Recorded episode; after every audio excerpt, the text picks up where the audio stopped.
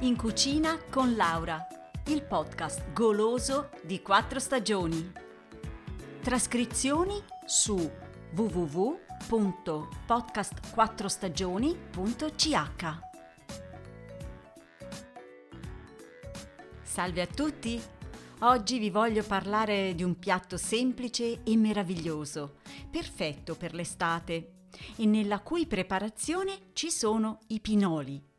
Eh sì, perché per me il profumo dei pini è proprio il segno che l'estate è arrivata.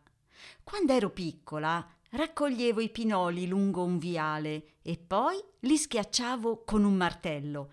Tac, tac, tac. Mmm, che buoni!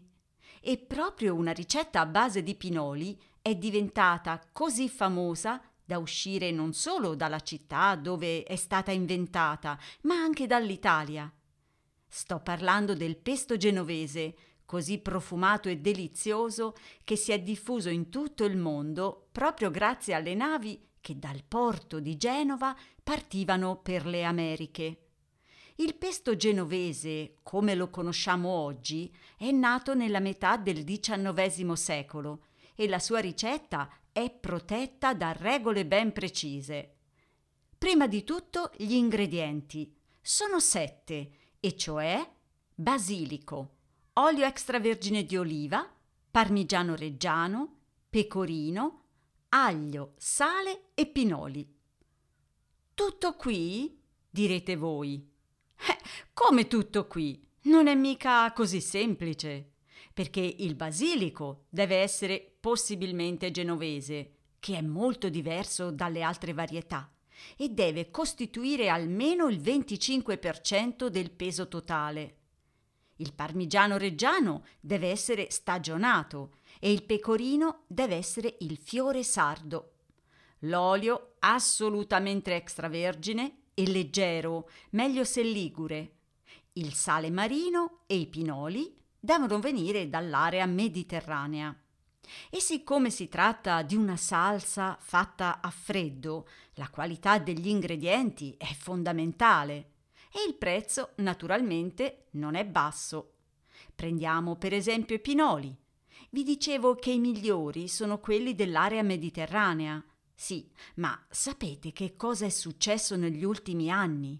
un terribile insetto, detto la cimice dei pini, ha infestato quasi tutte le pinete della terra, di modo che la produzione di pinoli è diminuita in modo drastico e quindi i prezzi sono aumentati di molto.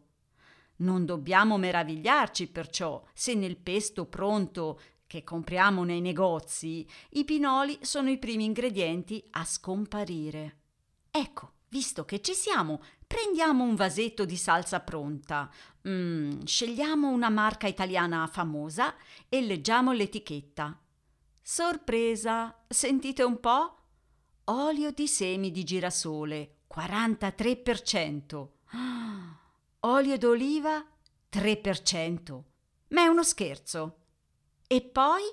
Hm, niente pinoli. Al loro posto ci sono gli anacardi, che francamente non hanno lo stesso gusto. Poi basilico 30%. Mm, ok, ma che cosa leggo? Zucchero, siero di latte. No, dai, aspettate. Qui c'è un vasetto con un prezzo più alto. Vediamo. Allora, olio di oliva 33%. Oh, ah, meno male. Basilico 17% e No, farina, burro e anche latte scremato in polvere, patate. No, cari ascoltatori, il pesto è una salsa meravigliosa ed è facilissima da preparare in casa. Fate come me. Se volete gustare il pesto più buono del mondo, prendete i migliori ingredienti freschi che vi ho detto sopra e fatelo da soli. Bastano pochi minuti e alla pasta aggiungete anche dei fagiolini e pezzetti di patata cotti nell'acqua. È un piatto completo, perfetto per la nostra estate. Buon appetito a tutti da Laura e a presto!